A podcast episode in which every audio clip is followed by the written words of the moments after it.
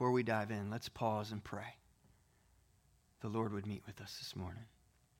God, I do. I come to you and ask that by your presence, by your Spirit, you would meet with us this morning. I pray that you would meet with every person in the room. Lord, I pray for the believer in the room. I pray, Lord, that you would once again illuminate your word to our hearts. And may the response of our hearts be just utter worship for what we read here this morning, what we see in the text.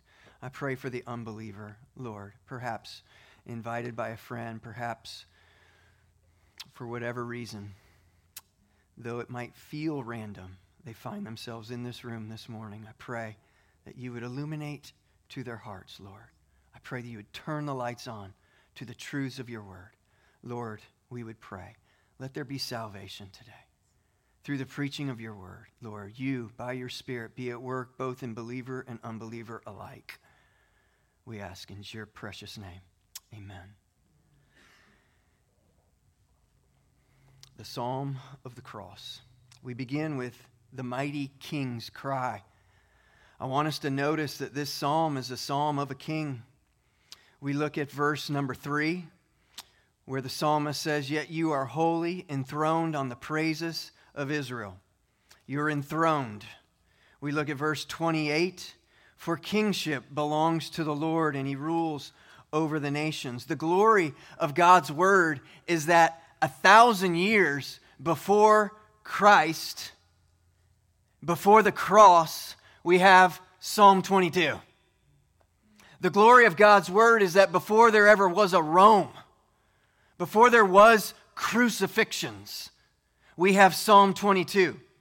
Before any of that, we have this cry of a king. We know it's David. And yet, as I already said, David is a pointer. He's pointing to another king, a future king, a holy king, is what he tells us here in verse 30, in verse 3. David is that street sign pointing us to King Jesus. And that's the point of the psalm. It doesn't live here in your Bible to say, wow, look at David. It exists in your Bible, David penning this psalm, to say, don't look at me. Look at the one who's to come. We could even say this morning that what David is doing is he's adventing. He's doing what we're doing this morning. As we heard from Christian on week one of our Advent, he is the mighty king. How can we be so sure that this psalm is about Christ the King? Well, we can look at how Christ viewed Psalm 22. We can look at how Christ quoted Psalm 22. We can look at how the New Testament relates or speaks to Psalm 22. So we're going to do that really quickly. Um, before we do, keep in mind Christ grew up on Psalm 22. He grew up on the Old Testament. Christ knew Psalm 22, and Christ, well, he lived Psalm 22. And that's why he quotes it on the cross. So, verse number one says here in our text, My God, my God, why have you forsaken me? Why are you so far from saving me from the words of my groaning? And we can turn to Matthew 27, where we read Christ on the cross. About that ninth hour, Jesus cried out with a loud voice, saying, My God, my God, why have you forsaken me? We can look at verse number seven here in our text. It says, All who see me mock me, they make mouths at me, they wag their heads. We can turn to Matthew 27 again, where it says, And those who passed by derided him, wagging their heads. We can look at verse 8 here in our text. He trusts in the Lord. Let him deliver him. Let him rescue him, for he delights in him. Then we can turn once again to Matthew 27, where it says, He trusts in God. Let God deliver him now if he desires him, for he said, I am the Son of God. Psalm 22, verse 15 My strength is dried up like a potsherd, and my tongue sticks to my jaw, means I'm dry. You lay me in the dust of death. We turn to John 19, where it says, After this, Jesus, knowing that all was now finished, said, To fulfill the scripture, I thirst. Psalm 22, verse 18 They divide my garments among them, and for my clothing they cast lots. John 19, when the soldiers had crucified Jesus, they took his garments and divided them into four parts, one part on each for each soldier, also his tunic. Psalm 22, verse 16 For dogs encompass me, a company of evildoers encircle me, they have pierced my hands and feet. David is pointing to a future king to come. We can know that this psalm is about Christ because that's how Christ himself viewed this psalm. Notice as well in this psalm, which is a little bit unique for the psalms, when there's a lament, there's often followed by the lament a cry for forgiveness, a cry of repentance. No such cry do we see in Psalm 22, nor should we. Only our Savior has no need for such cry. The psalm begins with a cry from a king. I thought you said he's a mighty king. Well, stick around. Do you hear the cry? My God, my God, why have you forsaken me? It's an intense cry. And if you continue to read, why are you so far from saving me? There's a distance, there's a loneliness, a despair in the text. From the words of my groaning, Oh my God, I cry by day, but you do not answer, and by night I find no rest. Intense grief, intense abandonment by God the Father. Christ on the cross was literally abandoned by the Father. I want you to feel the weight of that moment. And you might even, in feeling the weight, might, might, might begin to feel something of that cry. He says in verse 7 through 13 that enemies surround me. In verse 14 through 16, that his body is in pain and God is distant, He's communicating the loneliness. It seems even as if God the Father is uncaring in the midst of the suffering. Perhaps to some degree you've experienced this cry. It is the cry that doesn't understand how can our loving God idly stand by in the midst of our suffering? Have you ever cried out, Why? God, where are you, Lord? I have. If you have suffered, you probably have as well. But I love that this is not a cry that's without faith. He cries, My God, my God, why have you forsaken me? It's hard for us to imagine have you ever forsaken a friend? We live in a day where we take great offense when someone unfriends us on social media. Oh, the horrors, right? Consider Christ on the cross at his greatest moment of grief as humanity's sin rests on his shoulders and God the Father forsakes him, turns from him. We sing, The Father turns his face away. We wonder, what has happened to bring about that moment of human history? What great thing has Jesus done to deserve the Father's rejection, forsaking? it reveals the greatness of our sin. We think so little of our sinfulness. We're always minimizing,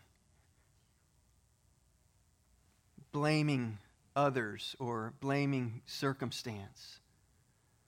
This psalm calls us to recognize, this psalm corrects our view of sin. This psalm helps us understand that our sin is no small thing. The Father is forsaking the Son because of our sin. It's a big deal. Nonetheless, he knows, verse 4, he knows of God's faithfulness to God's people. It says, In you, in you our fathers trusted. They trusted and you delivered them. He knows personal God's personal faithfulness. Verse 5 To you they cried and were rescued. In you they trusted and were not put to shame. God remains faithful in the midst of our suffering, and He remained faithful to Christ even at that greatest moment of suffering. But let us be very clear this psalm goes well beyond your suffering and my suffering. Anything that we've experienced in this life doesn't even begin to compare to Psalm 22. What does it mean when Christ cries out on the cross, God, my God, why have you forsaken me? It means that at that moment, he is fully bearing your and my sins. It means that he became sin who knew no sin. It means he's atoning for our sin. It means he's taking our place on the cross, dying in our place for the sins we've committed. It means he is literally clothing himself in our sinfulness. Christ, the sin, sinless one, clothed in our sin, as if he himself had committed all those sins. All my thoughts, deeds, actions. It means the Father is rejecting the Son because holiness and sin do not mix. It means the Son is alone bearing our sin. No, friends, we cannot relate at all to this cry on the cross. Praise be to our, to our God. If you are a genuine follower of Christ, you will never know this cry. You will never fully know the Father turns his face away from you. You will never fully know, my God, my God, why have you forsaken me? Because you are saved in Christ. Because Christ took your sins. Because your sins became as if they were his sins.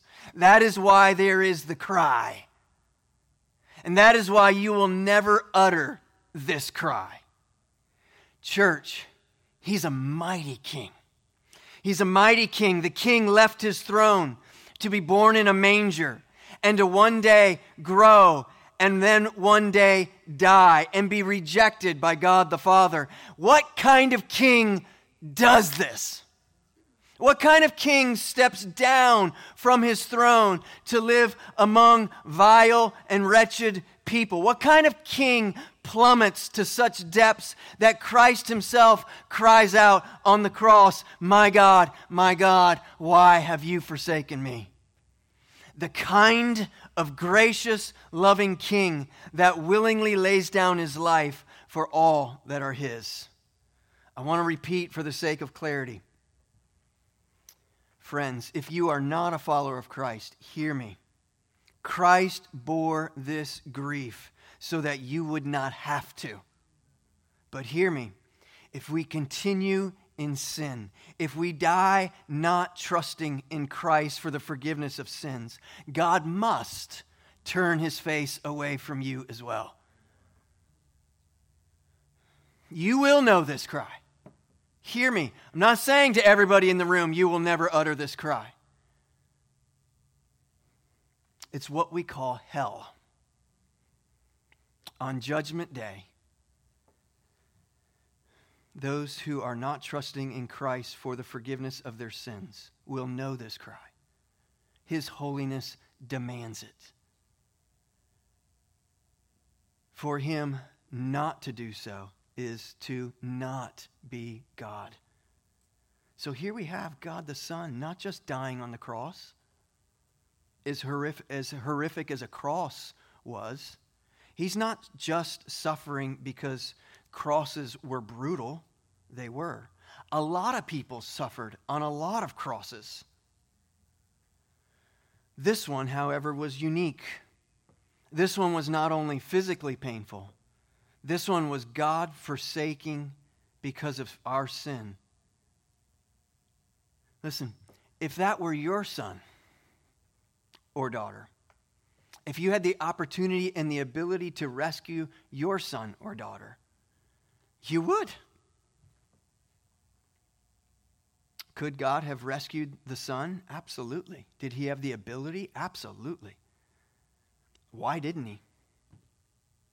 Because he loved you. He didn't rescue his son because he was rescuing sinners. That's why he sent his son. If he would have rescued his son, he would be damning you and I. Christ was condemned so that you and I would not be condemned. So the king, it says in verse 6, became a worm. But I am a worm and not a man, scorned by mankind and despised by the people. Of this verse, Charles Spurgeon says this verse is a, is a miracle in language.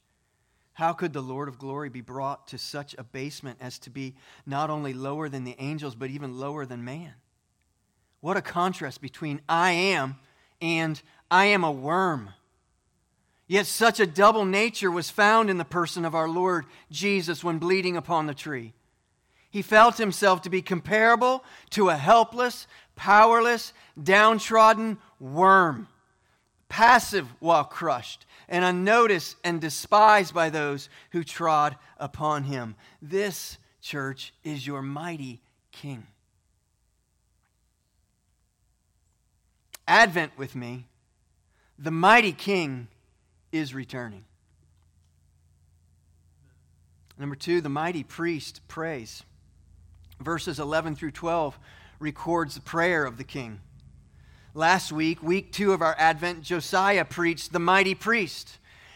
And the Old Testament priest went to God. That's, that was his role. He would go to God on behalf of the people. He was a mediator. The people in their sinfulness were not able, they were not simply not able, they were not allowed to draw near to God, the holiness of God. That was the role of the priest. They needed a go between. They needed someone who would mediate on their behalf, bring sacrifices on their behalf before God, and plead with God on behalf of sinful people.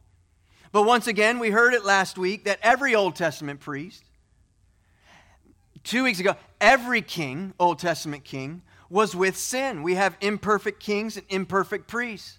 And that's what we see on the pages of our Old Testaments. It was an issue of the nearness of God and the holiness of God. There's a reason why Psalm 22 is so despairingly lonely as he bears our sin. And so the Old Testament priest was, was there to bridge that gap. And so when we see in verse 11, be not far from me, for trouble is near, and there is none to help. It's this cry for the nearness of the presence of the Father. Josiah made it clear last week that you don't need a human priest. Why would you go to a lesser priest when you have the great high priest, who is Jesus, who invites us to come to his throne room of grace with confidence. Why? Because of Christ's sacrifice on the cross. Here's what's happened on the cross the King, Jesus, is mediating. The King, if we could say, is priesting. He's sacrificing himself. He is the sacrifice, and he is the priest at the same time and he's going to God. He's mediating. He's going to God on our behalf, on sinful man's behalf. He's priesting. He's making nearness possible. He's bridging the gap. But this is no sinful priest. He is without sin, and that's why his sacrifice is ultimate and why we don't need to re sacrifice. He's being forsaken so that you and I will not be forsaken. He's doing verse 11 on our behalf. So, Paul to the Romans says it like this Who is to condemn? Jesus Christ Jesus is the one who died. More than that, who is raised, who is at the right hand of God, who indeed is interceding for us. Christ is interceding for you. The mighty king, mighty priest is interceding for you. Sin separates, and Christ's atonement draws us near. You know, do, do you know why you're going to make it? Do you know why the follower of Christ can rest assured in their salvation? Because of who does the interceding for you. It's because the great high priest is interceding for you. It's because Christ mediated on your behalf before a righteous, holy God, and his mediating, his priesting, got it done. Got what done? He got your salvation done. He left nothing undone. There's nothing left to mediate.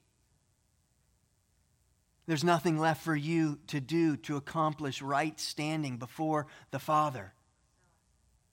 You simply need to respond to what He's already done. How do we respond? We respond in faith. We respond in trust. I trust you for my salvation, that your work on the cross accomplished what you set out to accomplish. He is a mighty king, He is a mighty priest. Advent with, with me this morning. The mighty king is returning. And Advent with me this morning the mighty priest, your mediator, is returning. Number three, the mighty Savior's hope. It's verses 22 through 31. And it should be, I would encourage you later on, read the entire psalm in one brief sitting and just maybe circle number 22. You, you should feel something there. There's a shift there, it's a hinge that takes place there. It's so, the, the, the text is so despairing until you get to verse 22 and you begin to hear something quite unlike, my God, my God. Why? Verse 22, you start to hear things like, I will tell of your name to my brothers in the midst of the congregation. I will praise you. You who fear the Lord, praise him. Like, I'm going to praise you. Hey, let's all praise him, is what he's saying there. All you offspring of Jacob, glorify him and stand in awe of him, all you offspring of Israel. For he has not despised um, or abhorred the affliction of the afflicted, and he has not hidden his face from him, but has heard when he cried to him. And it goes on, and maybe we'll have a chance to read some more. He's the mighty king, he's the mighty priest, he's the mighty Savior. These last verses are just loaded with hope in Christ, the mighty Savior. Meaning he's, he's not the Savior of wishful thinking. No, he's the mighty Savior. He's not the Savior who's, who's going, I wish I could save Tim. He's just beyond my salvation. No, he's the mighty Savior. He doesn't look at your sin and go, oh, wow, I'm not sure I can handle his sin or her sin. That seems a bit much. No, that's a misunderstanding of the greatness of our Savior. He's a mighty Savior. Friends, your sinfulness is no match for the mighty Savior. But we think like that. At different times, people have said, Tim, if you only knew all that I've done. And I like to reply, friend, if you only knew my Savior's forgiveness. we build too big of a mountain out of our sin. The hill called Calvary is a far bigger mountain than your mountain of sin. How big is your God? How big is your Savior? How big is His forgiveness? And so the shift here in verse 22 might leave us thinking, Am I reading the same psalm? What just happened here? The cry of verses 1 through 10 gives way, it yields to the praise of verses 22 through 31. And the prayer of verses 11 through 21, again, yields, it gives way to the praise of verses 22 through 31. Or we could say it like this The death of Christ on the cross on Friday gives way, it yields to the glorious praise of the resurrection on Sunday. Watch the rippling effect of the worship, the praise, the awe that rises out of the suffering, out of the grief and despair. He goes from verse 22, I will, to verse 23, join with me, you who fear. And then he just takes us global. Verse 27, all the ends of the earth shall remember and turn to the Lord, and all the families of the nations shall worship before you. For kingship belongs to the Lord, and he rules over the nations. All the prosperous of the earth eat and worship. Before him shall bow all who go down to the dust, even the one who could not keep himself alive. Posterity shall serve him. It shall be told of the Lord to the coming generation. They shall come and proclaim his righteousness to a people yet unborn, that he has done it. the whole world and the generations will gather in praise of him. Verse 30. No, friends, we're not awaiting Christmas Day. That's not what we're adventing. It's not, I can't wait for that Christmas morning to wake up. We have got presents and food and I love it all. I'm a Christmas junkie. I love Christmas morning. I love that waking up. I love hugging the family. I love Christmas breakfast. I love Christmas day, all the food and snacking nonstop and being together and opening the gifts. And it's a great day. But that's not what we're adventing. That Church, that's far, far too small of an Advent. When we Advent, what we're saying is we're awaiting the return of a mighty king, mighty priest, mighty Savior who will come again. It's the psalm of the cross, a psalm of suffering, and yet it's a psalm of deliverance and thus it's a psalm of worship. Mighty King, verse 28. Mighty priest who prays and goes to God on your behalf, verse 24. Mighty Savior, verse 31. Suffering gives way to the glory at the cross of Christ. And so, church, today we Advent as we consider Christ came but hear me, don't stop there. He came not to show himself to be the cute, swaddling baby in the manger. He came to be pierced, to be crucified, to die on a bloody cross. He came to rise from the grave. He came to one day come again. And so David and all the Old Testament saints are adventing. And their advent is they're awaiting the first coming of the king, priest, and savior. They're waiting for Luke 2. They're waiting for that moment when the angel announces good news of great joy. And we take this same psalm and we are adventing today. Christ will come again. So, again, verse 31 they shall come and proclaim his righteousness to a people yet unborn, that he has done it. He has done it. Christ said it a little bit different. Quoting Psalm 22 on the cross. How did he say it? It is finished. He has done it. It is finished. Advent with me this morning. The mighty King is returning. And Advent with me this morning. The mighty priest, your mediator, is returning. And Advent with me this morning. The mighty Savior, who is not wishful thinking.